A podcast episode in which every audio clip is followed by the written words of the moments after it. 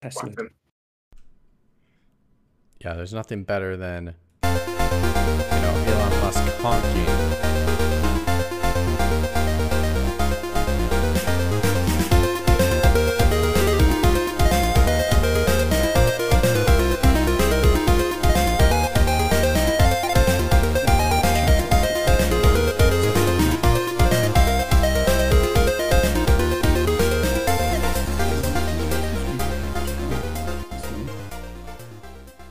No, that's all that worked.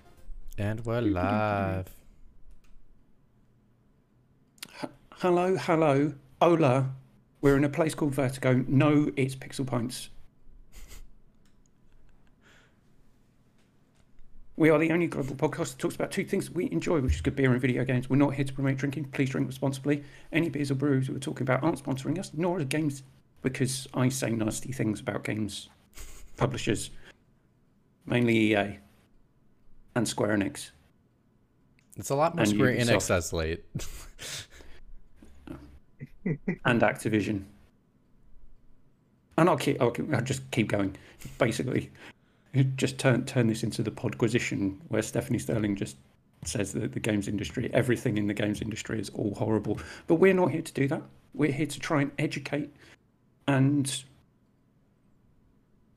Entertain. entertain. It's a great word. that one. Um, Edutainment. edutainment. It's like, um, one one thing I do despise is docudramas. Either do a documentary or a dramatization. Docudramas are fucking atrocious, and there goes the YouTube algorithm. But we don't care because we don't get enough viewers to monetize this anyway. What Um, about what about mockumentaries? It depends because they're they're going to the the other side of it because that would all be scripted because it's a comedy. Whereas the docudrama, they're trying to recreate historic events, normally really badly with some terrible acting because they can't afford decent actors or writers. Um, Well, I mean, some sometimes they do uh, improv based. Sorry, go ahead. O- overall, I would agree with you on that. Uh, I the only good one I saw was the uh, was the docu docudrama or whatever uh, Grant on History Channel a few years ago. That was the only one that was decent in both of the things that they did.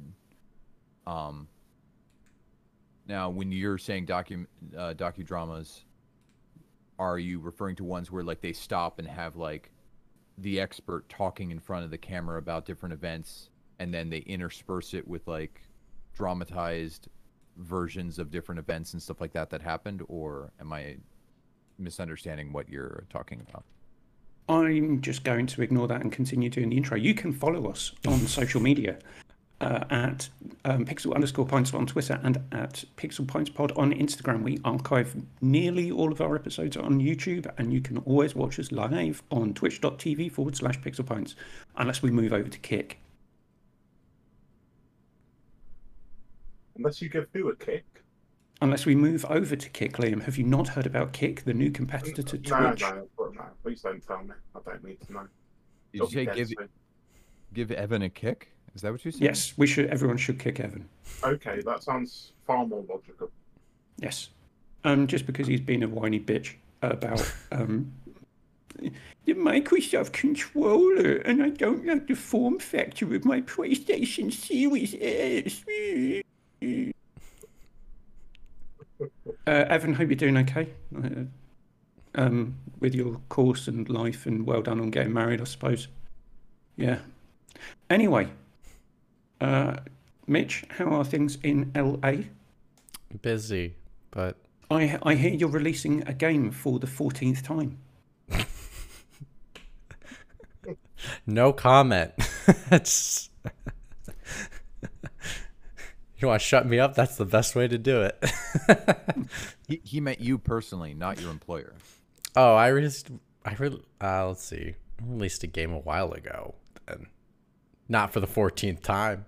Oh, is it? How many times has The Last of Us been released? There was the original release, then there was the on the PS3, then there was the PS4 release, then there was the remaster, then there was No, I think those were both the same. Yeah, yeah. The PS4 yeah. version The, was the, the, the remastered version. and then they released a well. It, we have like a little bit of upgrades for the PS5. Um, more like a patch if you owned it, so it's kind of a third. Nah, that was no patch. There was no patch. There was no patch Yeah. for for the PS4 version. It's the original, the remaster, the remake, and then the PC version that comes out on the 28th. alright. Yeah, that's 14 times. I, I was right the first time. So it's like almost as bad as Skyrim. Like Jesus, The cockroach of gaming. the cockroach of gaming. Yeah, that's what Also known Steph as Sterling. powers as well. That's what Steph Sterling called Skyrim because it was released so many times.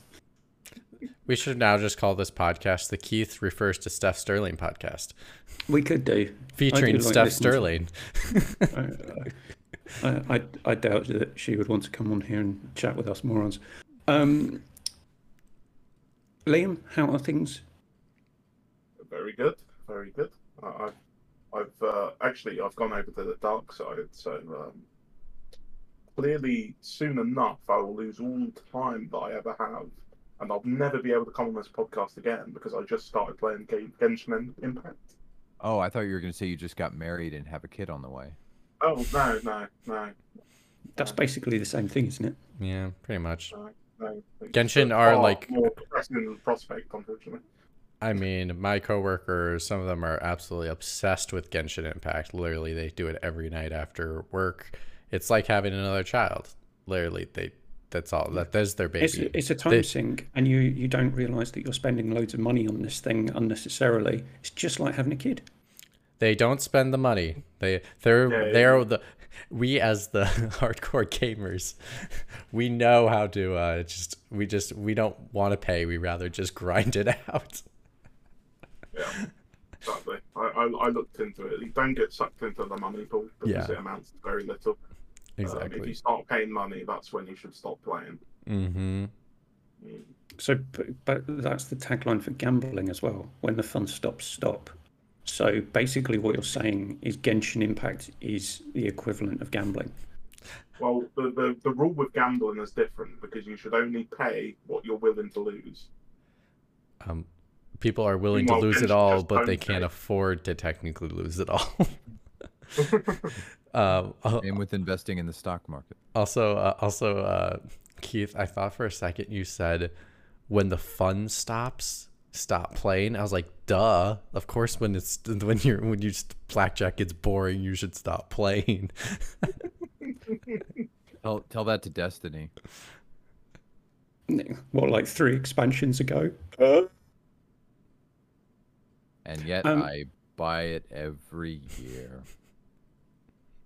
I was having to. I, I had my my wife said to me yesterday, um, either shut up or stop playing the game, because I was moaning about the, the the lobbies that I was getting on Apex Legends, and it was just awful. In the space of an hour, uh, I think I managed to get five kills across all the games that I played, and I got all five of those in one game. You, you know, you know, it's a rough getting time with. Keith when his wife actually has to say something about the games to his face. I was annoying her because I was going, "Oh, for fuck's sake!" over and over again. I wish I'd done it. I wish I was there. Yeah. Um, uh, Mikey, how are things with you? Uh, things are good right now. It's uh, it's kind of like being in Yorkshire or whatever. It's just been gray and rainy. Like even though it's been warm here, it's been gray and rainy for the past couple uh past couple of days. But uh, things have been overall pretty good. Uh, was out at a uh, three day airsoft tournament uh last weekend, and um and then jo- got to see John Wick last night. It was good. Oh, I'm excited to see that. I heard the last hour and a half is some of the best action sequences ever. So Um, so jelly. I just in in loving memory of Lance Reddick. Uh, my wife and I have started rewatching Fringe, and Oh, I I love after, that show. Oh, I love it so much. It's one of my favorite shows. Uh, and uh, I think after that we'll probably rewatch rewatch Bosch, um, just in time for the new series to come out on Amazon Prime later this later this year. Nice. I, Um, I actually really wonder what they're gonna do with Destiny, because he was the voice of. Zavala. he was the vo- he was the voice of Zavala, one of the key characters. I mean, yeah, he's a he's he's well, he's also Silas in um, Horizon Zero Dawn and Horizon Forbidden West, and he's still in. He's spoiler warning alert. He's still alive. so like, I'm curious on how that's gonna happen too, because he was looked like he was gonna start working with Aloy in this third game. So if they were gonna make one, I keep forgetting you killed a god. Um, I, I keep wondering how many conversations are ongoing at these companies as to whether they'll like use AI to fill in the pieces. Because I bet there are some companies that are genuinely considering it. Well, there was um, there wasn't there going to be a test case? Um, the Screen Actors Guild were Oh going to take someone to court because they were doing this. Um, they were using AI. Um, I think it was with no, was it wasn't the Screen Actors Guild? I think it might have been Tupac's Estate. Someone was they've taken everything, every snippet of everything he's ever said, and they put it through an AI thing, and they were do, using a projector to project his image, and they were creating new songs. Um, and Wow. um, I think his estate said, no, you can't do that.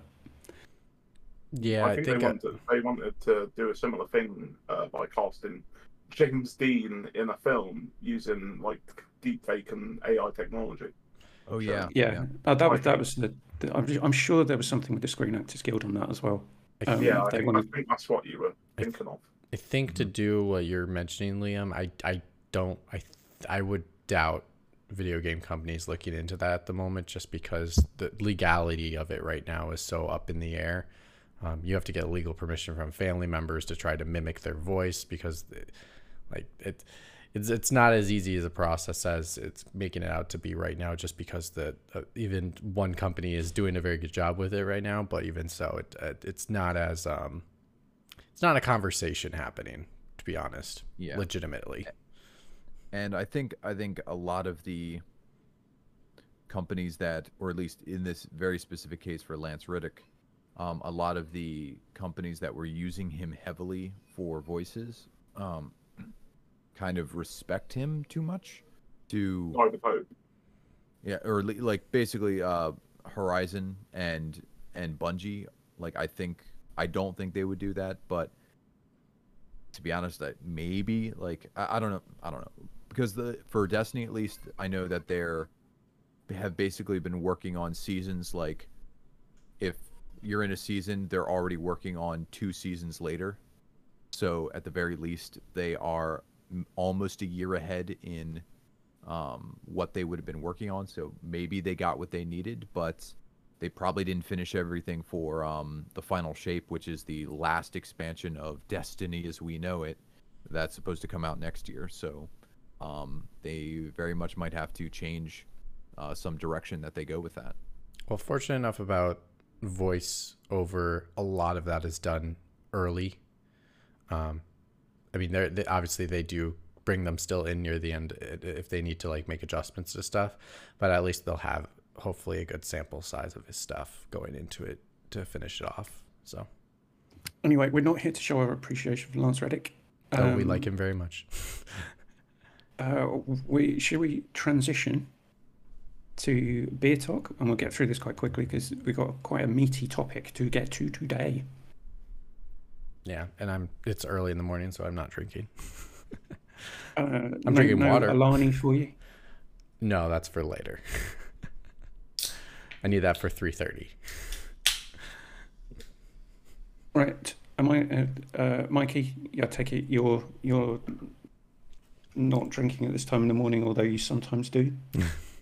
Um, at this point, the only thing I have is a good old standby of Lord Chesterfield. So it's it's it's been on this podcast many a time. So I don't need to uh, go and crack one of those open. But I will get a cup of tea at the first possible convenience.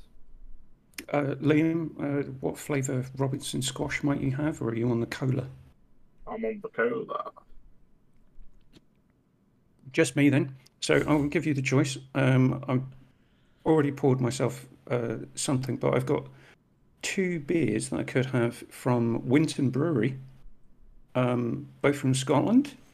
Um, I saw the other day. This was Ockeye, dark and mild. It's only 3.5% ABV. And, or I've got the Barry Swally, which Sounds like a a, guy from um, high school. And now joining the football team, it's Barry Swally. So uh, I'll give you the choice. Um, do you want my Orkai or do you want the Barry Swally? Let's go Barry Barry Yeah, Swally. gonna Barry, Barry all the way. The uh, I'm glad to see that the weird colored audacious cans are also over there, because in my mind, like in the UK, every beer bottle looks like uh, either a Heineken or like a Samuel Smith bottle. Looks like it was from you know 150 years ago. But I'm glad to see that like you get the weird like. Oh, there's some absolute batshit crazy stuff. I've I've had Anarchy Brew, Anarchy Brewing from um, Newcastle. They do some absolutely insane can design. Um, but there you go. Oh, I and the love that. pale ale. I love that glass. It's my Stormtrooper glass. Oh, very malty. Um, really biscuity. Does that mean like a cookie or a scone? Um, no, not your kind of biscuits, as in like a You mean weedy, right? yeah.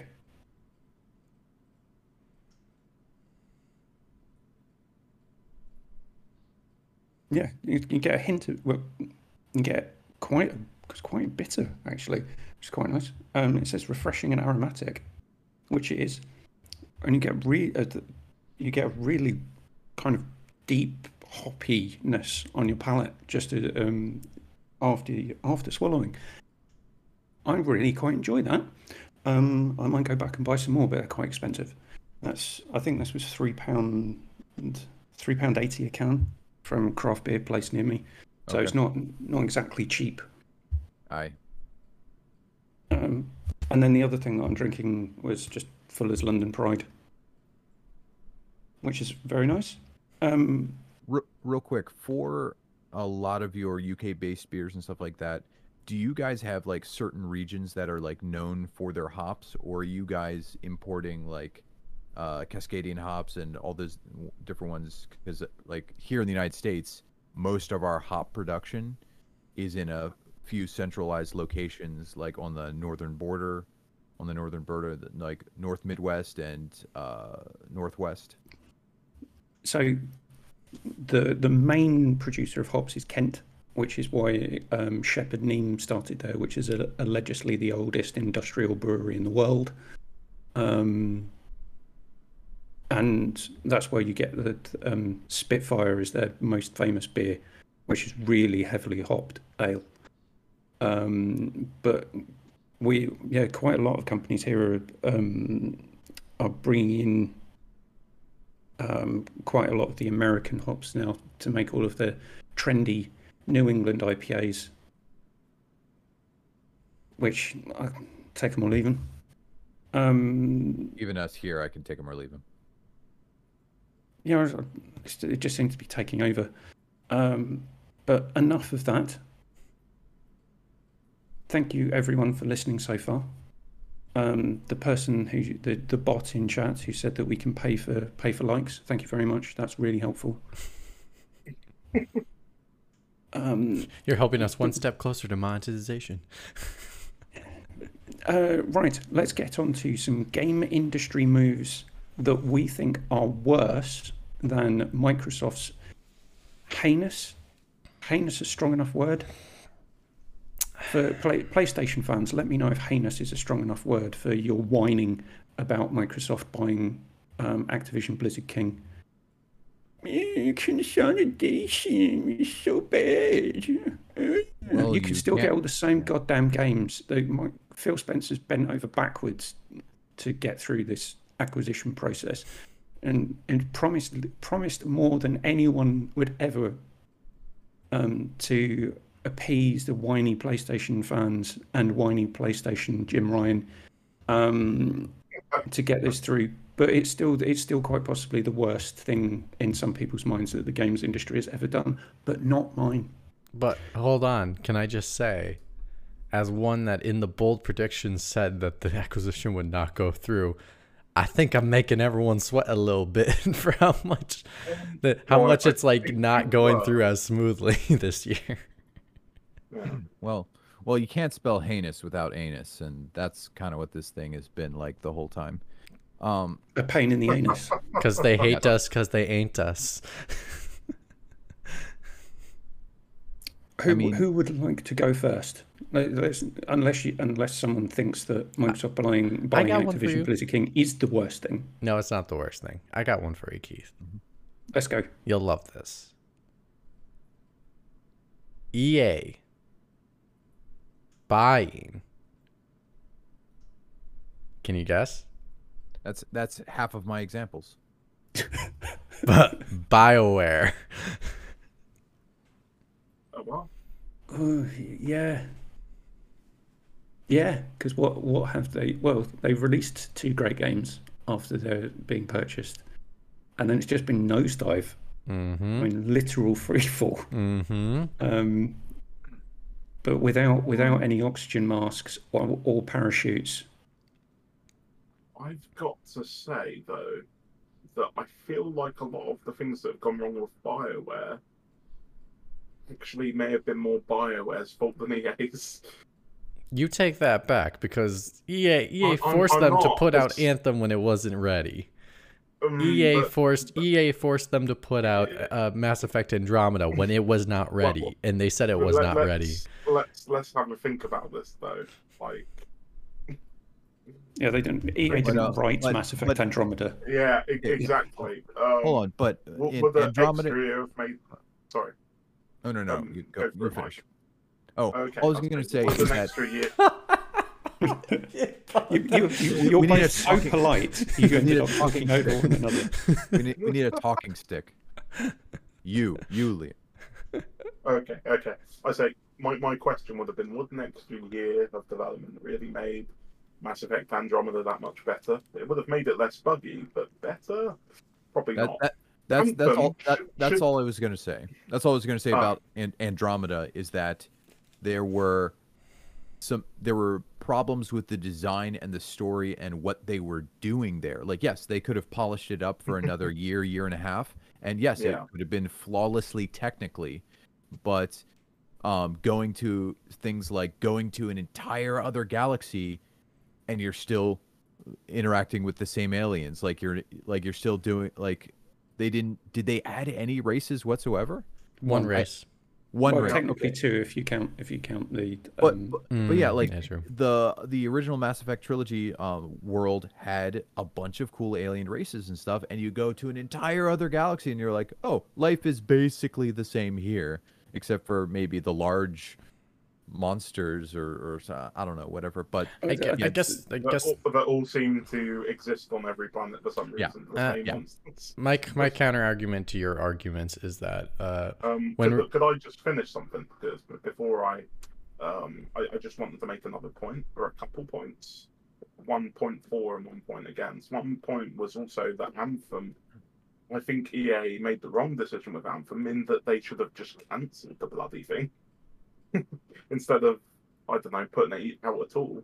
Um, and I would also say that I, I guess one point that can be made in e, oh sorry in Bioware's favor over EA is that they got forced to develop these games on Frostbite, which I think was a terrible mistake. Yeah, I, I, I'm. So one, Mass Effect Andromeda was like if you go back and you go back to like reviewers after they a lot of them did a post mortem of being like, okay, after the bugginess aside, how is this game? And a lot of them said the game's actually good, if not great. Um, they like a lot of the new elements the game offers. Yes, is there not as many races? No, but they did like the story a lot.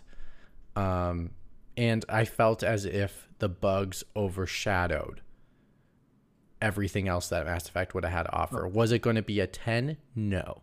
Was it going to be a 8.5? Probably. And I think that would have been good enough for them as a start for the new franchise. There's no way that game would have gotten sevens, Liam. Don't shake your head like that. You know that. You no, know. I think that game is the definition of a seven. like But but we're I- not talking I, about. I don't think but, it's as bad as a lot of people make out. but we're not talking about you. We're talking about reviewers. Well, I disagree with reviewers then. Um, but that's And- I, but And, I don't and, disagree. And Mitch, as we know, these things don't come down to reviews; it comes down to the public. And I can tell you, Mass Effect fans' opinions on the game aren't good. You know, and I Yeah, don't think um, an extra year in development could have cured that. Matt, And Matt, I'm, I'm and I more spoke, positive on it. Matt Evan and I spoke for nearly two hours doing a deep dive into Mass Effect Andromeda. What would that be? About five years ago now, which spawned this shit show that we do weekly. I mean, um, amazing content brought to your ears and eyes via the power of the internet. Um, where where I see the main failing of EA is the same. And again, this is just suspect on my part. Um, the same thing that's cursed the Suicide Squad Kill the Justice League, which was where's our live service game? Oh, we're making this new story game set in this world. Is where's our live service game?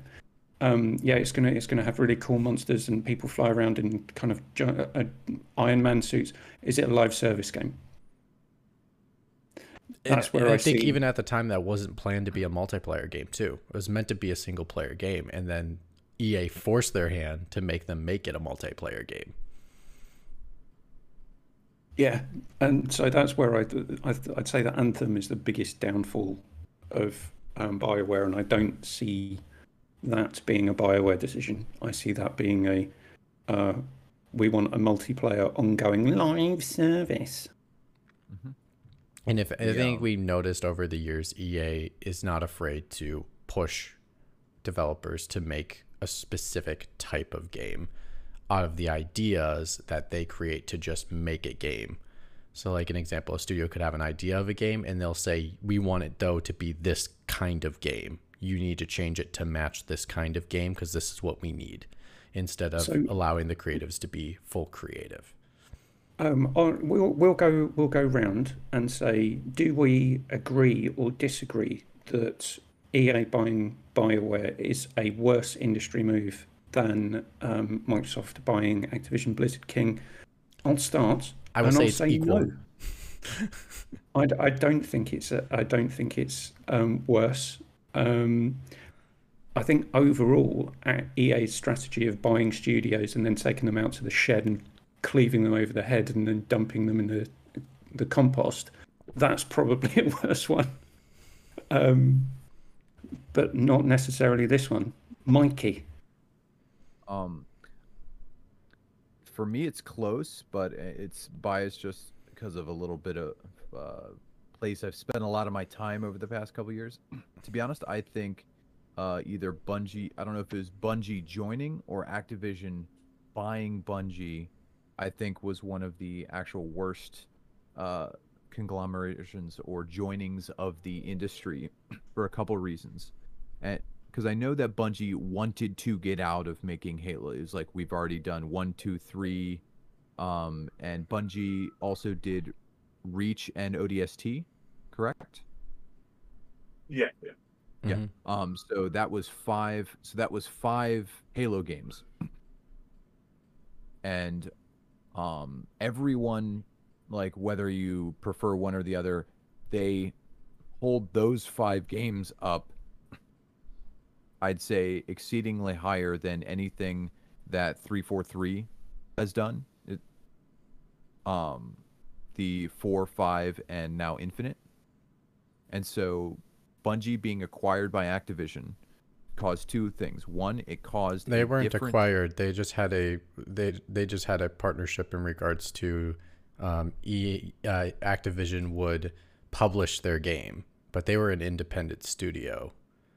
Okay, I guess remember I guess that's correctly. okay. I guess that's why they the they had the ability to to buy back uh, Destiny. I guess Correct, because because EA they- EA they- just owned the EA had partial ownership of the property. Gotcha. Um, okay, so it's it's not the same. Like Bungie wasn't owned by Activision, but I guess Destiny was owned by Activision. But Bungie had the ability to buy it buy it away from them. Um, Was that- Kinda. not was that the really. The, only reason Activision gave it to them was because of it not meeting their expectations, essentially. Correct. So like Yeah. so it was a, a, a two pronged thing. One, Bungie going over to and in whatever capacity it was working with Activision on Destiny. Number one, it created a need for uh, for Microsoft to build up Halo out of a new out of a new group, and I'm all for giving people chances to do things, but I don't think overall everyone's expectations have been met with four, five, and Infinite. Like you've basically three games that aren't living up to the legacy of the original trilogy and the spin-offs. And number two is that um, even though Destiny did have a lot of success and it built up big enough, even though it didn't get big enough to Activision's uh, standards, and they that's why they allowed it to be bought and go off. It put Bungie into a hole where it's like, all right, we have one big thing that makes us money, and there's nothing that we're going to do except Destiny in these nine years since uh since Thank you, Lily. Um and so Bungie, a very competent developer, has Did you just get handed a kumquat? uh, a clementine or a cutie or a mandarin orange, whatever you want to call it. Yes, fruit delivery. Um, and so Bungie has now been stuck doing the same game for nine years, and it's hard for them to not do that game because it makes them all of the money that they make. And so people have only gotten Destiny from Bungie over the last nine years, which when people I'm sure would actually have loved to have gotten a single player with multiplayer stuff, but a beloved campaign that they could go because people still play through the campaigns of all those Halo games to this day. They go back and they're like, "Oh, let's let's go play uh, the legendary Just campaign." it's not Halo Infinite, am I right? Yeah. Ugh. Let's like let's go play the uh, the campaign of Halo 2 or let, let's see how fast we can beat uh, the Halo 3 campaign on legendary. Let's do it. Like people love doing that to this day. And we don't have that anymore because Bungie is so caught up in this live service game that ironically there's tons of content from that game uh, the single player like or you could play a single player content that is not accessible by that game anymore because they had to content vault a lot of a lot of the main campaigns and stories that they did of destiny over the years. So like stuff that you have paid for like is no longer accessible because the game keeps moving and shifting forward. And so overall um i despite the literally thousands of hours i have played destiny uh, I think the industry would have actually been better if uh, Bungie was allowed to make games more akin to their original three to five Halo titles, just in a different universe. Because I will, the reason I do play Destiny is that their gameplay, uh, Bungie's gameplay with that uh, the first-person shooter gameplay is one of the best in the industry. It's extremely cathartic and satisfying to do and shoot all the things that uh, Bungie provides, but the stories and the uh, disc that you can put in and go play a Dungy title, Dungy, a Bungie title, uh, are not here anymore. And I think that deal, whatever that pact, that, that contract that happened with Activision was the beginning of that, and that is why I think that is one of the worst things. Now to that was one of the worst endings ever. Uh, and anyone can rebut or respond if they want. Um, Mitch, you're looking pensive. Why don't you retort first? I just think it's fine. I mean, I don't think it's worse. Like, to be, my big thing about this whole Microsoft acquisition is that I don't trust Microsoft because Microsoft's track record with managing developers is bad. It's not great.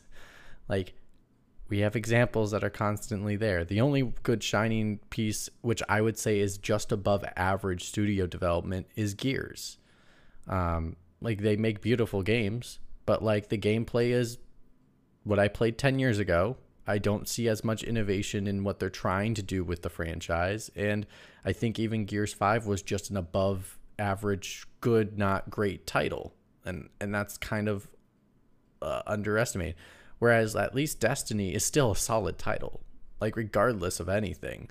Like it didn't Yes. really matter what publisher published it. Like the game still came out. The game was still solid. Its shooting mechanics are better than any of the 343 Halo games they've ever made in their entire career.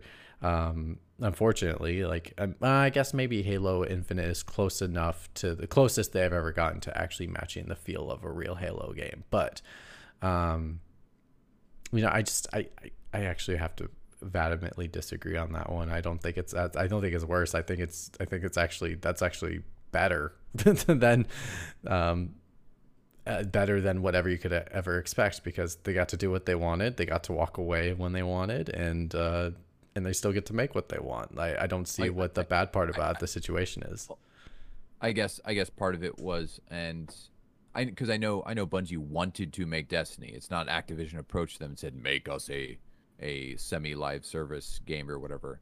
Um, so they got to make what they wanted, but uh, working with Activision is where they had to introduce things like the Eververse store and like the the microtransaction stuff uh, outside of the expansions that happened, and it ballooned to a point where I felt that Bungie didn't have any resources to do anything else, and it feels like they themselves are tired of working on this same game for nine years. I can tell do you you right now, they are not tired of Destiny. They are definitely not tired of Destiny. I can I can say that adamantly as Okay. as a as I've spoken to some t- Destiny devs before. Like they're Okay. they're they're Alright, no, no, not that- they're not bored Okay. of it. They they Okay, love good. that title so much. They are so Good. adamant about how great the title is doing, and out, they're more excited about the new stuff that they've been doing than ever before because they're trying more creative things that they've never tried before, and it's so awesome to see what them That's- be able to do that's things actually- succeed. That's that's really that's actually good to hear because sometimes it's hard for me to parse out what is like marketing of like we're so excited this is the biggest thing we've ever done blah, like and it sounds so rote compared to all these other press con uh, marketing bit tidbits and stuff like that. I'm like, of course you're going to say that like Well, I think just I think you, you, it's it's your right it's your right assumption to always assume if you do something for nine years you'd get bored of it, right? It's just a fair assessment that someone would think that. Um, I think the one thing that ge- what makes games different than like other things is constantly you're you're you're innovating, you're creating new solutions, you're finding new problems. Like it's not as e- it's not like uh we're just gonna we're we're, we're um what's the word I'm looking for? When when they put a new thing in a game, it like takes a lot of time to do and a lot of problem solving, a lot of collaboration and all that kind of stuff. And I that's it's- I guess and that stuff is not boring because like it's Yeah. new. It's trying to push the what they're trying to do as a developer and trying to push out new ideas. versus versus like putting on the same Broadway production for nine years. Straight. Correct, Like it's yeah. the same production, and it has the same bombastic music and everything like that, and people cry at the end and stuff like that. But you've been d- literally doing the same thing for nine years. Exactly. The steps Okay. to get there may be the same in regards to like, you know, we got to have this done in three months. Like type of like timelines might be the same, but like to actually like go in in the nitty gritty of everything. Every day something's new. Every day something's different, and it can be it can be stressful, but also can be very exciting all at the same time. And especially when you're implementing new things and trying to create new um, solutions to solve problems. Um, I would say if you're a All big right. problem solving person, like video game industry is amazing for those kinds of people because literally there are problems every day and you have to every day come up with new solutions to solve problems. Yeah. It's- guess, uh, like- I'm somewhat disinterested in. I got I got bored of Destiny 2 as Hmm. soon as I finished the campaign, and then it's just kind of what's left. Oh, Yeah, fair enough. you just do the same shit over and over again. Says the guy who plays Apex Legends. Um, That yells about his his, his matchmaking. um, I don't think it's as bad, anywhere near as bad. No. Uh, I mean, and like take taking into account what Mitch said or whatever, like I, I'm almost willing to withdraw my my uh, my ti- my ticket for that because um yeah because I mean I'm if they are still wanting like if they are still in love with what they're doing and the players keep playing then sure like what's I don't. What's the problem with that then? Well, the players the players can keep playing Call of Duty even after the acquisition on their PlayStation with the haptic feedback controllers. Um, I, I but I, I don't understand what's all the fucking whining is about. I really don't, because you don't, Liam.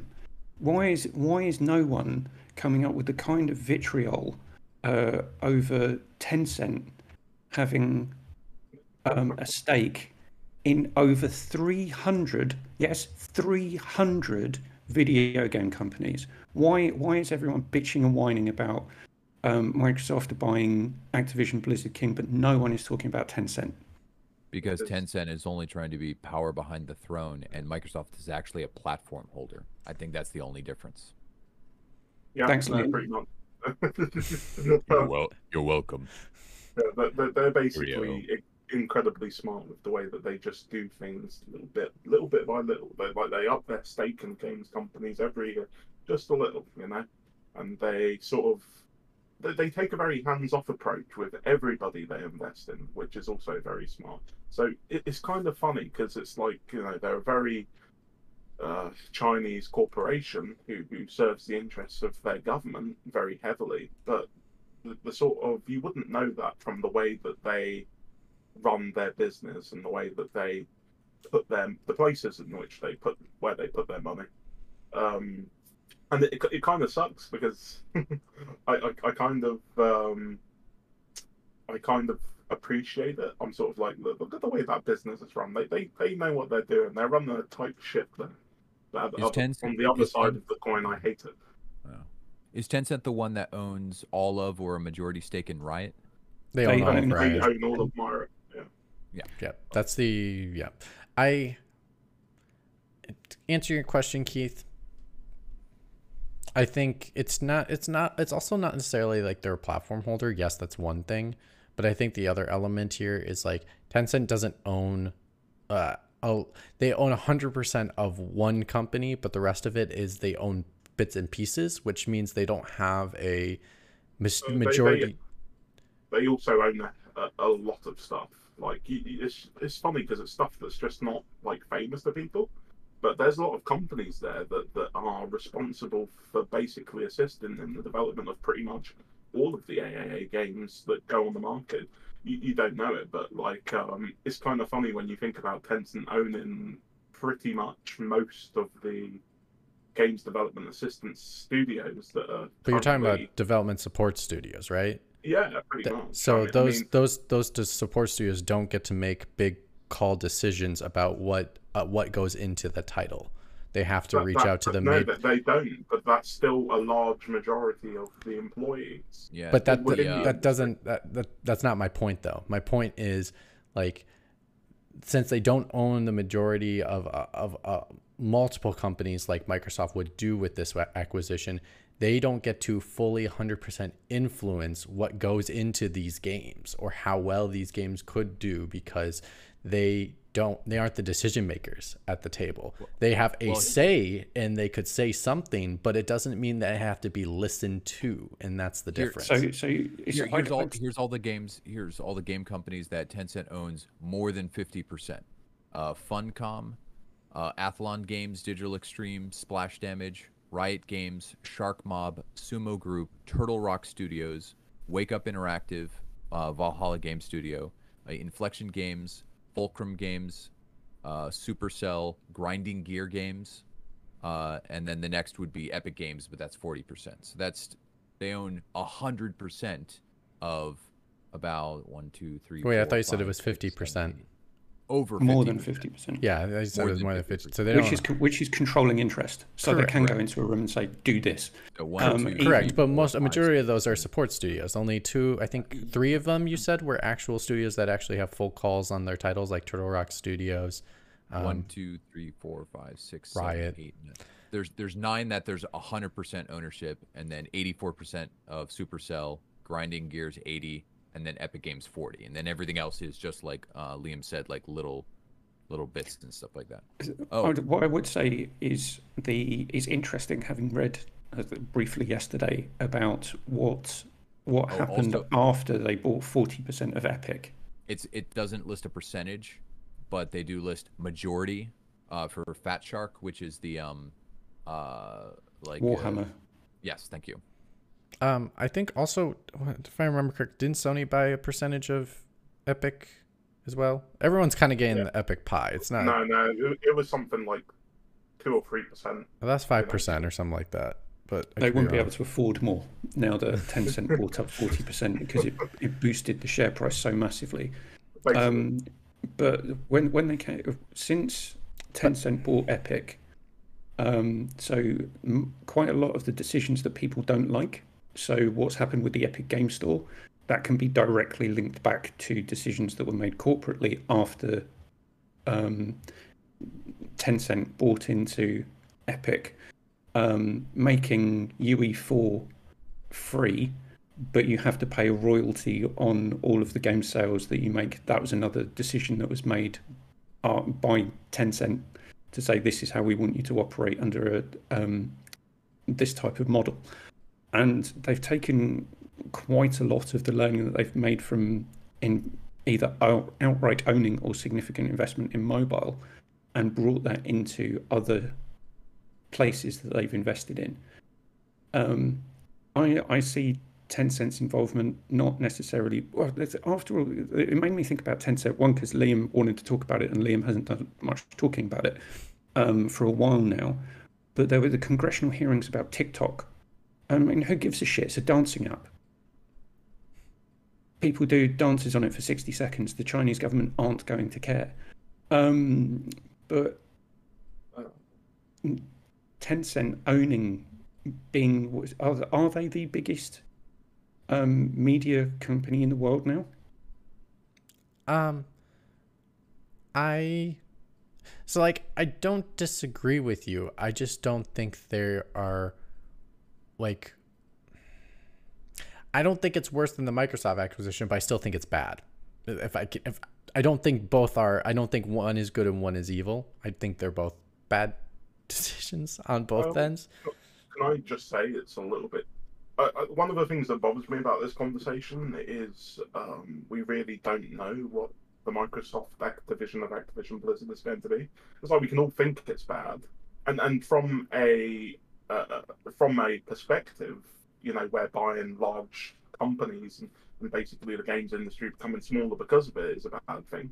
Um, but other than that, we, we just don't know. So it's kind of hard to sort of gauge how bad it really is.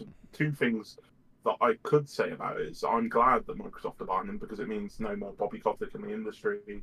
It means um, that all of the workers at Activision will hopefully have a much better time working at Activision. And Did, did you, Liam? Did you hear that Bobby Kotick actually threatened to kill someone? yes, Um, yes. Um, but then nothing happened about it. Uh, funny that, isn't it? Yeah. Yeah. And then they give him a golden like, parachute. Like says, he's a really nice guy, though. You know. Yeah, I he mean- threatened to kill someone. I mean, there's was- there's a difference. There's no win situation with Bobby Kotick in the end, but honestly, I Oh no, am he's just, won. it's He's, just he's you- he's won capitalism. There's nothing you can do. to yeah, that. which is really Yeah, ridiculous because to be honest, he shouldn't have either. He shouldn't be ahead of uh, Activision, and he shouldn't be getting a golden parachute for all the bad things he's done to people. There's no way to deal with that, unfortunately. How about Microsoft does the right thing and doesn't give him a fucking parachute? They, that, that's not up to them. That they literally can't do that. It's either you buy Activision, Then don't do the And them deal and stand on a higher principle, or you do nothing. Okay, and then Tencent will buy them, and they'll be completely morally fine with doing whatever you like. Well, I'll respect Microsoft more for it. Well, I, I honestly respect Microsoft for giving him a golden parachute and taking the company away from him. But It's, it's, It's I- not I taken think away from him. way It's to not win. taking anything. He's gonna probably still have stock in the company. He's probably gonna be making money off of that company. That whatever Microsoft does with the company, like it's not. It's not as simple as he's going away and he's never coming back. He is still going to be Here's- tied here's into thing- Activision the thing, forever. Mitch.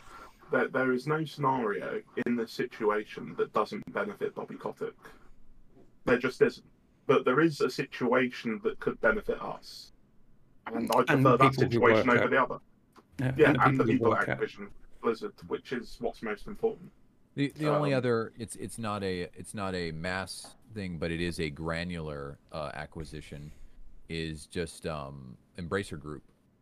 um, all the different all the different uh, companies and developers that Embracer Group uh, is bringing under their umbrella. Uh, what's what's funny is like the name is so like oh Embracer, it's like umbrella, Embracer, like but so far Embracer really, aside from in a way saving like a bunch of games that probably didn't deserve a second chance, but they gave them a second chance anyway. Because Embracer is the uh, is the uh, one who grabbed all those THQ games, correct? Yes. Yeah. Yeah. No, that was yeah. T- was- THQ Nordic. Yeah, it And was, yeah, it was Nordic that turned then- Embracer. yeah. So they say they actually saved a lot of games. So like I wouldn't call this one worse than the Microsoft acquisition, but like they are just slowly themselves embracing a lot of different stuff. I mean, for crying out loud, they bought the rights to the Tolkien estate or like the Tolkien properties and stuff like that. just to make games only.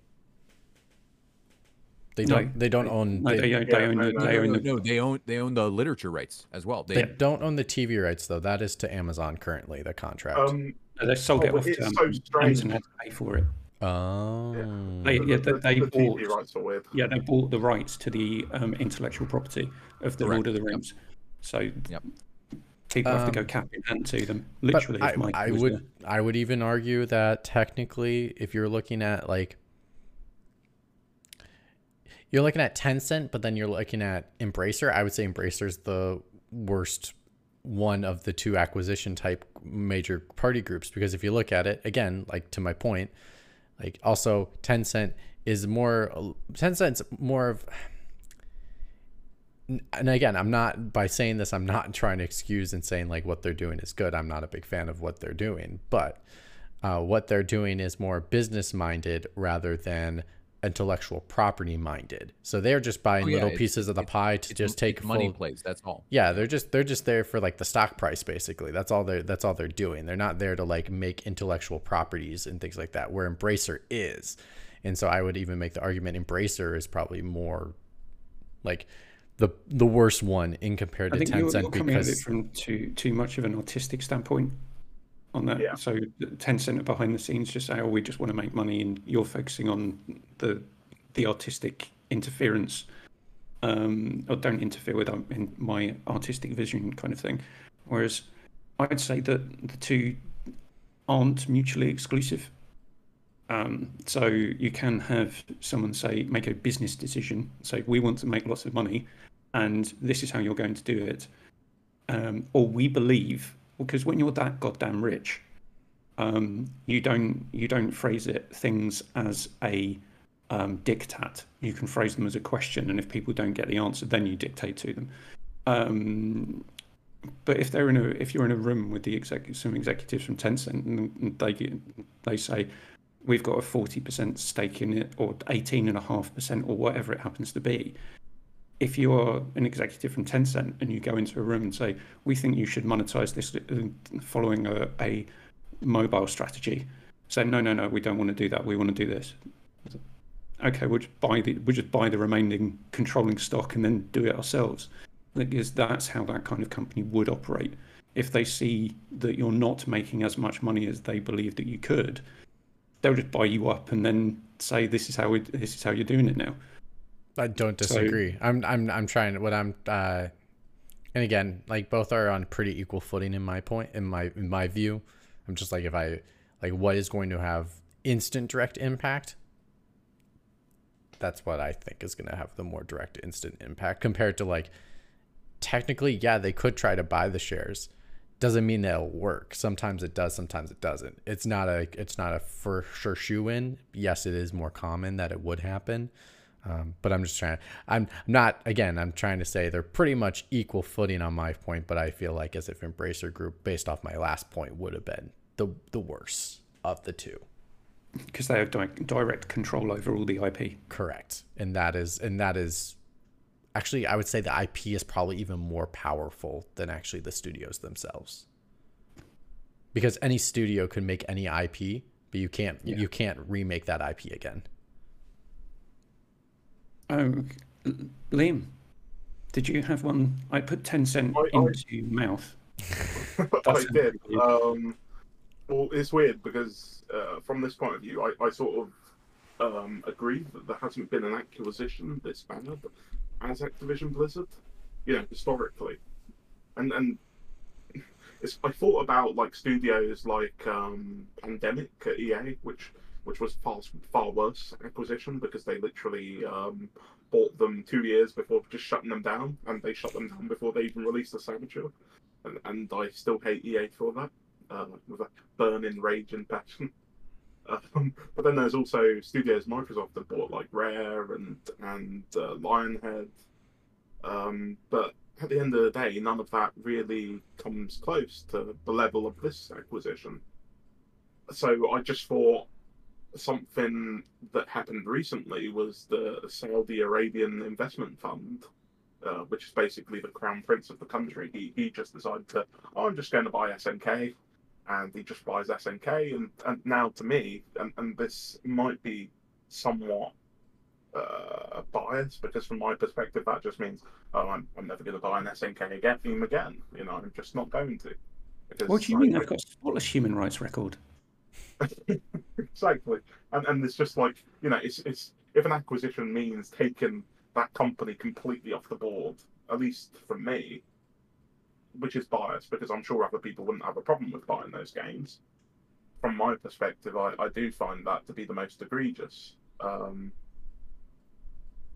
and that's the best sort of thing I could come up with because there hasn't really been an acquisition in the history of the games that just remove something from the board completely on a moral level uh, for me personally. So that's the best I could come up with. Okay. I'm, I'm not going to talk about acquisitions. I'm going to talk about a company's strategy. And that company is Square Enix. and what, what they what they have done over the last know, five years, probably if longer, is completely forget that they're a games company uh, with any reasonable expectation of sales and profit um, and how to actually run a company and what people who buy their games and consume their products actually care about. Uh, I think that the board at Square Enix have lost their fucking minds, if I'm honest. Um, so they put out a load of um, uh, high quality games. Like the, the, last Tomb Raider, I didn't play it. I heard it was a bit dull, but you can't deny the quality of the, the three games in terms of the what they did technically and what the first one did in terms of revamping that franchise. I um, love those games. Um, uh, but with all of the, the releases, they said it sold below expectations. So your expectations are fucking bonkers. Is that you're never going to sell? Um, was it seventy? Someone oh, was it seventy million across the, the three games they was, wanted? I thought they said fifteen million. They wanted to sell fifteen million, million yeah. on the yeah. first game, and it didn't sell that. And then the second yeah. game, it still didn't sell that. And then they were even more upset. Even after, I think that's the reason why they did the whole Microsoft one year exclusive to try to make up for funds that they thought they were going to miss out on for the second title. And then they yeah, got more blowback for it. And then it was, oh, we, we don't actually want to make any games for the Western market anymore. We're just going to focus on games that are focused on the Japanese market. Oh, but by the way, we've got a load of NFTs you can buy. Oh, has anyone heard about NFTs? Um, no, no one cares about NFTs. Only idiots and scam artists care about NFTs. But uh, like even even as a like, that that was the one quote or concept that I couldn't even fathom because I'm like, you do realize that the Japanese market has not been the largest market for video games for many, many, many, many years. Correct? Right? Yeah, yeah. And they've put out a load of um they've cancelled three live service games in the last year. Um, Chocobo Racing gone. Um, there was the other one that was based on um, Final Fantasy. There was um, and they just said, "Oh, First if you Soldier." First yes, Soldier? that's the one. Is it, um, it's a mobile game though. Yeah, well, it's just a mobile game that people were spending money on. and They just shut it down and didn't offer any refunds. Um, well, yeah, I can agree with that like quite possibly this is some of the shittiest business behavior in the last five years, ten years maybe, has come from Square Enix because I, I, again I just don't know what they're thinking, um, and seemingly every decision is focused on losing the money, because they even came out and said if we didn't release um, Marvel's The Avengers as a live service game piece of shit that no one wanted, uh, they would have been profitable for that year. They would have made a profit. Instead, they made a loss because they released this game that no one wanted, and they were trying to force a live service game down our throats. And everyone said, "No, go fuck yourselves." Um, and they're still they're doubling down on the play to earn mechanic. That was the the outgoing message from the, the last CEO, um, which is, and they're putting someone in place who was from their crypto division. So, what are you doing? But no, Microsoft buying Call of Duty is the the worst thing happening on the planet right now. Sorry, that was just my. I, I probably should have saved that for the end of the year show because Square Enix are definitely going to be McWomble's shittiest game company of 2023. Well, um, McWomble, if you wanted to pose this question to the topic, you could have said that perhaps uh, Square Enix buying Eidos was the worst acquisition. Well, buying them, basically mal, mal man, mismanaging them and then selling them off for pittance. But I, I it's, it's part of the it's part of the um, overall square shittiness. I, I'm trying to think of a good descriptive, but I couldn't, so I just went with shittiness. But I think, but I think in that also that we got three good Tomb Raider games, so it wasn't all bad. I didn't like them. I liked them a lot. I really, The first I, one was re- good. The second one was just too much of the same, and the third one I didn't care about. I really like the second one mechanically. Second story's not very good. I like the first one's story, and the third one is really, really, really good mechanically. But um, Yeah. story is really flat for me. The, the the Tomb Raider games, very short. Tomb Raider games are the games I wish the Uncharted games played like. Mm. It's fair. Yeah, I, I could see that. Yeah, that's fair. Yeah, like I I wish I wish I had the story of the Uncharted games and the gameplay of the Tomb Raider games. Yeah. Yeah, I I, feel I that. think you guys are all, you guys are slightly missing my point, which is Oh, I know, we've I know. got- I know. We're We just we're just trying to put a happiness on this because you would put us in a is no large happiness depression. You- Enix. They are just there to try and suck your wallets dry and mentally um, um, and bash you over the head mentally with the NFTs until you give in and start buying them. What are you talking I about, think, McWomble? They're giving um, me Final Fantasy. Give me more Final Fantasy. I want Final Fantasy. I want Final Fantasy. They're One- gonna one give you thing, Final one thing I Fantasy, will but- what they will do with it, and then Liam, um, you come in, because you're always welcome, uh, is that how do we know that the next Final Fantasy after 16 isn't going to be play to earn? Or um, so you can you can play Final Fantasy, and if you log in on, uh, every day for a month, we'll give you a free NFT. Um, or you can design your own NFTs within the Final Fantasy universe, and we'll put them in game because this is what they this is what they want people to do. They want you to make the game and pay them for the privilege. Um, one thing I, I think you need to be aware of, because I, I, don't think things are nearly as bad. Is it my heart rate right now? So I shouldn't be getting so angry about I, a company. I, don't think things at Square Enix are nearly as bad as you, you think they are. I think um, most of the, the products that you're talking about aren't even being advertised to Western markets because they know that this shit won't. It just, you know, they know that nobody Just in the West is going to shitty over accept that there doesn't mean it's not shitty. No, but but this is the point. Is um, it's a weird kind of strange thing with Japan is that they just swallow the shit wholesale over there. You know, it's an epidemic of games being launched and then basically going down the toilet within a year of release, and people spending thousands of pounds, like what, thousands in yen, or, or even hundreds of thousands. Yeah, Tens of thousands. yeah. But uh, so- and, and this is also uh, pr- that's uh, pretty true across the entire Asian area. yeah, yeah. So like your Korea, your Vietnam, Like a lot of those countries. it, it's kind of play- crazy how, how nobody like seems to care about their money just being taken from them and these games being shut down and suddenly everything they worked towards is just gone in the ether. Doesn't matter. And right now it, it's sound business strategy because they just accept it and I don't understand it. None of that stuff would ever sell over here. In, so in do all those people who drink beer. I mean, they pay for something and it's gone in sometimes seconds, and all you have yeah. is kind of this weird feeling in the pit of your stomach, sometimes indigestion. Like, come well, on, maybe they think of it from that perspective, you know. But it's like people that that like have the Yeah. WoW account in I don't know 2005 still have all of their stuff available to them if they log back in now, and uh, what while you know it's like oh none of that matters because I'm never going to log back into WoW, but but it's nice to know that it's still there if I ever did, you know, because Unless someone certain- into your game and stole it all, or built it, um, put it onto an online store that, um, and then I don't know, fill, filled your filled your house with blocks of TNT and blew it up, not So knowing Bobby- that you. Bobby Kotick did it personally. Yeah, um, or just or just what or just wanker. Nintendo offering you things to buy, and then bringing out a new platform and saying, "No, Buy it you again. can't you can't have the things that you buy. We're going to shut that down."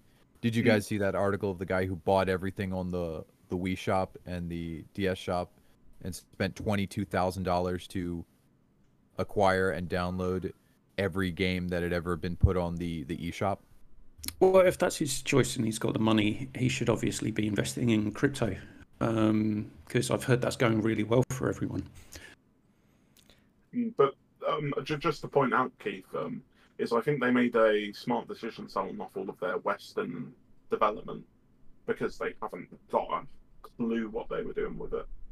And Yeah, and but in- it's- if you just take their Japanese stuff and you look at that as to how successful that is, they, they Yeah. would be having some of the most profitable years they've been having ever.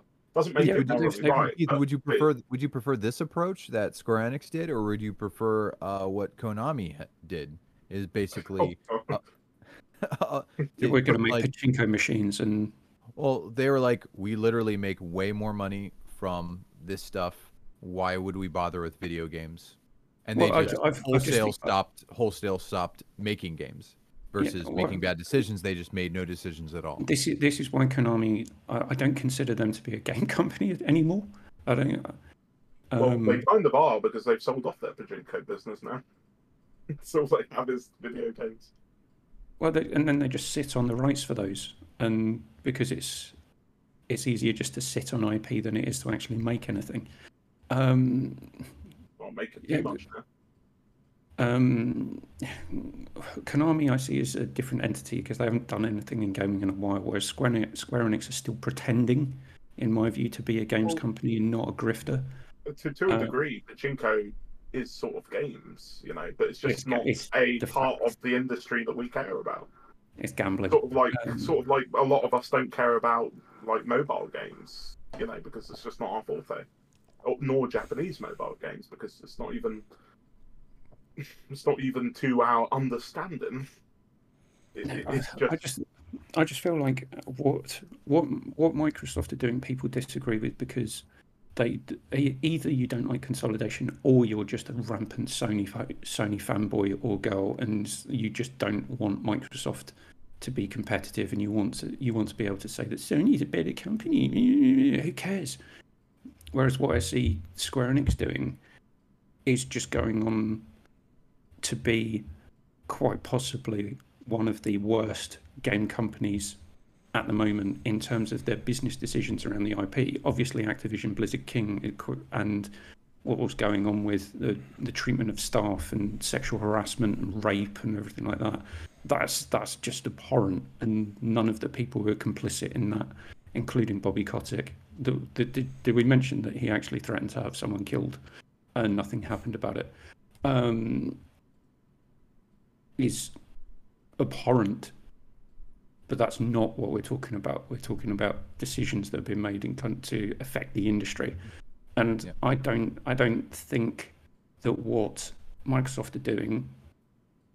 is any different to what Tencent are doing. It's just they're more overt. Like Mikey said, they're a platform holder, but they're not gatekeeping anything, at least for the next 10 years. But is, are people going to remember in 10 years' time the arguments for now? No. They'll, they'll say, screw it, I'm gonna, I've, I've got a PC, I can play Call of Duty. I could. Why, why, aren't, why aren't the same people moaning that um, why does the why does Sony's first party titles have to come out on PC? They're not moaning. They were they were they were moaning about it and saying because it, for some theoretical reason it is theoretical because it's not practical. It somehow devalues their their purchase of a PlayStation console. No, it doesn't. It only does that in your mind. Yeah. The uh, but I mean, really circling around back to this, I personally do not have a problem with this acquisition. Like, and it might be short-sighted. It might be just me looking at all the things that actually affect me, because I have a PC. I actually just finished building my new PC this week, so I have a good PC that probably runs better than an Xbox Series X. Oh, I, hope should it's made out I- of wood. I should hope. Uh, that was my last attempt. I was trying to build it out of an old ammo crate, but I just ran couldn't get the parts to work. Anyway, um, and I have a PlayStation 5, and the to me, I really don't see an issue with this.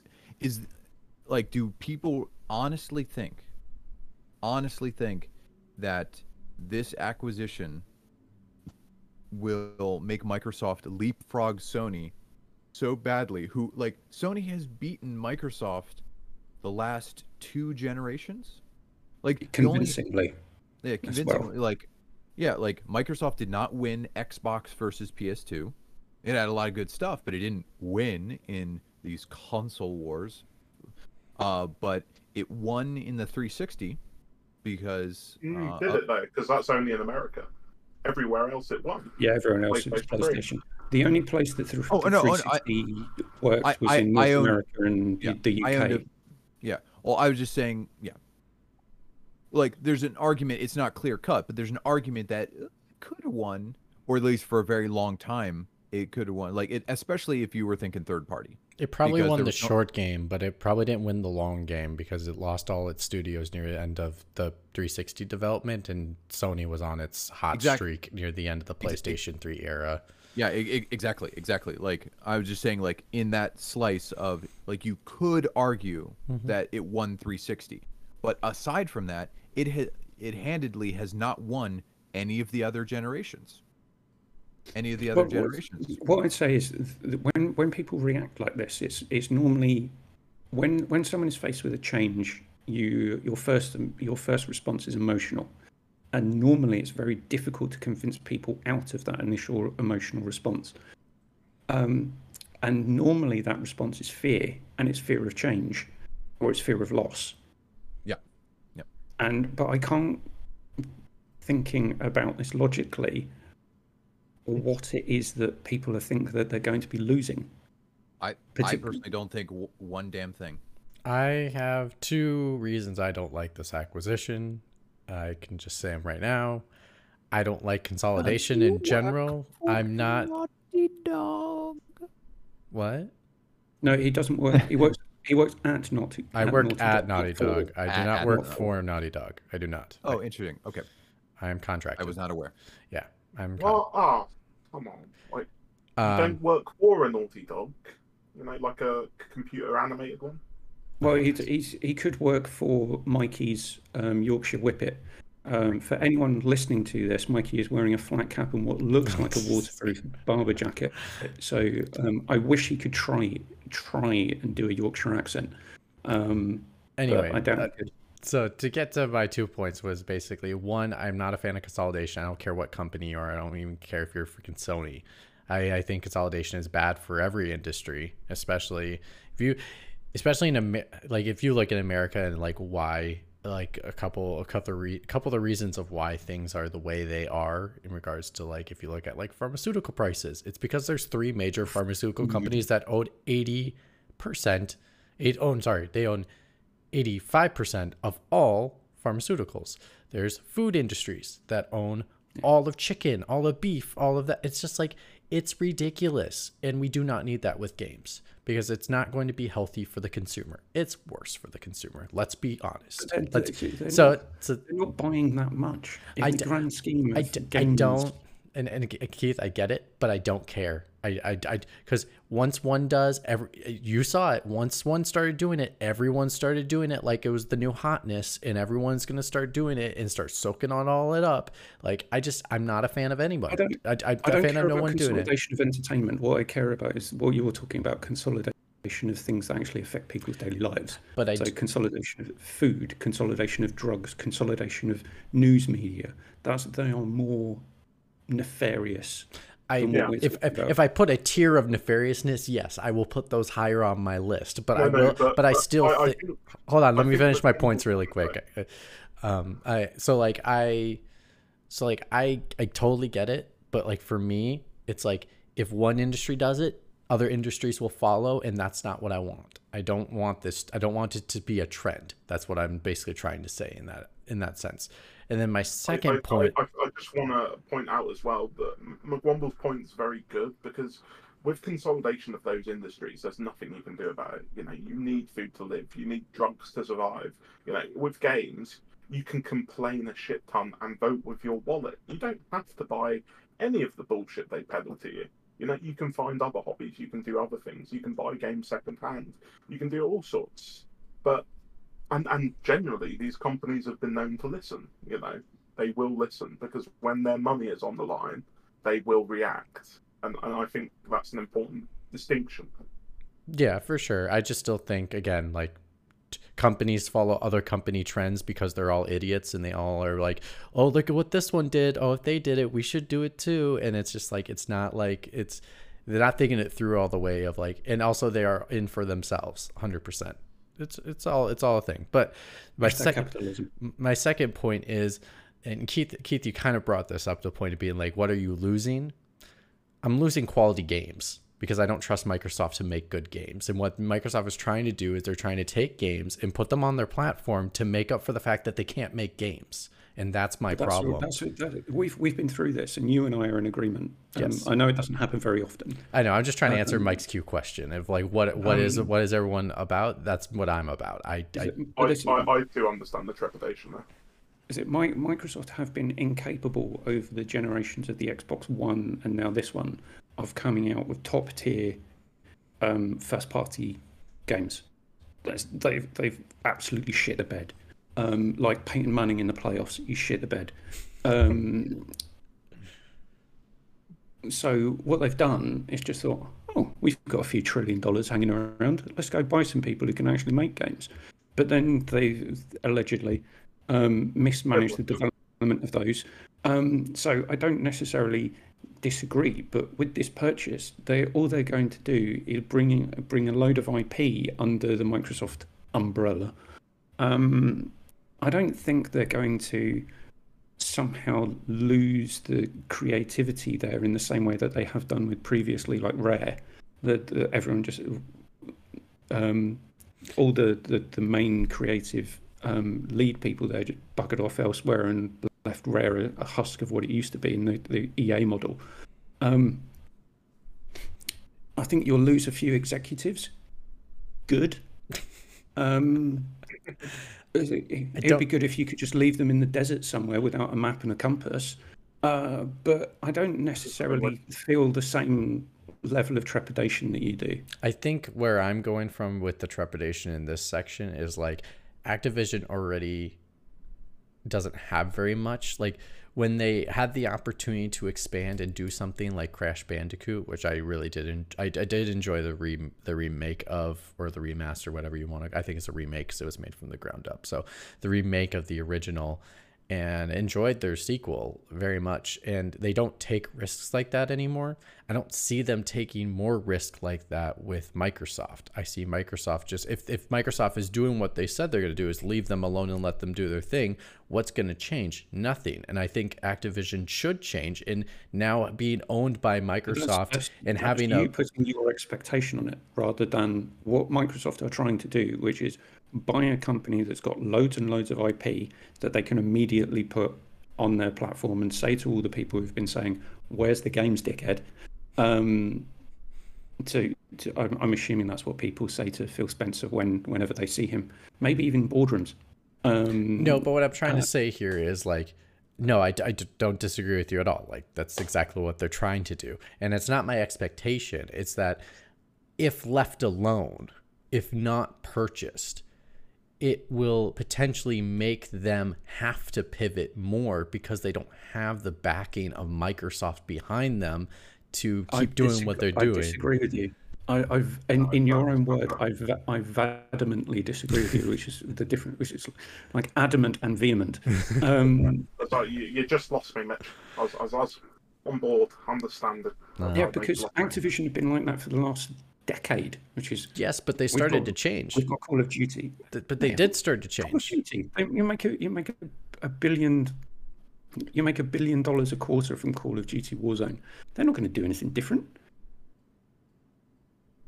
Why would they? I just, I, Yeah. Square Enix have had to do different stuff because they keep shitting the bed on all of the decisions that they've been making corporately, bringing it back to my point, which is worse. There we go. cool. Um, Thank you very much for.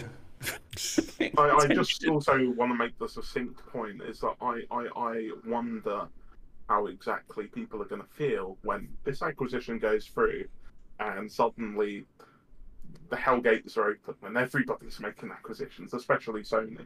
It's like, No like, no I just want to see the exact same people that were saying consolidation bad being like, whoopee, Sony's buying Take Two.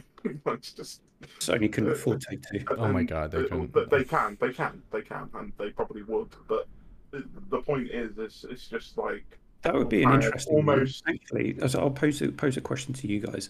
How would Okay. the same people complaining about this feel if Sony did buy um, Take Two Interactive and um, they said we're not releasing any Take Two games on um, Xbox platforms? I think the outreach would be equal. Um, Except- well, no, unless- you'll unless- you'll unless- just be- you're unless- flipping, un- unless- flipping unless- um, consumer bases. That's all that's going to happen. Well, unless they were Sony pure Sony ponies, but like myself, like I would, I would be outraged at both, even though it's going to a company I work at. I I think the lion share of outrage would be less because there are less PlayStation. No, well, there, there are less Xbox fans to complain about it. You know, so it's just like oh, all the Sony ponies are suddenly fine with it, and, and then all of the Xbox, you know, but they're like we're recruiting numbers. We need more numbers for our force. As, You know, it's sort of like a dwindling. Well, voice don't- no, they'll- "Ah, they'll just- High Rise and Hi-Fi Rush is the best game this year. Well, no, they'll just use actual bots. Well, yeah, they probably will. Um, Some of Bobby Kotick's old connections will help them buy all those, those bots. yeah, I, I, I just see this as a form of tribalism rather than Exactly. rather than logical arguments. So, I, I take Mitch. I take your point that over consolidation of anything can be bad. I don't necessarily give a shit when it comes to media. When it when it comes to Yeah. entertainment media, um, It's fair. I like I said previously. Um, and people can just make a choice about where they buy their stuff. If if the same for me, so last I, okay, I own an Xbox Series S, Series X, um, and uh, but I bought a PS4 Pro because Microsoft said we're not going to make any games. Um, all we're going to do is Gears, Halo, and Forza, and at the, at the Xbox One generation, uh, they said Gears, Halo, and Forza, and media streaming, and I said no, thank you. So I'm going to jump ship to Sony. And then I thought, actually, I'm going to get more value out of owning a Series X than I would a PS5, in terms of the amount of games that I can play, and I probably have. Um, is the quality of those games the same as you you all have been able to enjoy on a PS5? Probably not but um, I managed to finally unlock all of the alternative moves in Streets of Rage 4 last night. So I think I'm the real winner here. and on that note, wearing.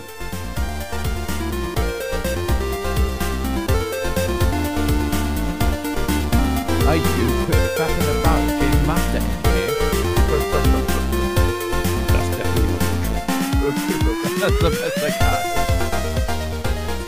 I need to go. I need to visit. I need to visit. It's like Mitch secretly put that in the show.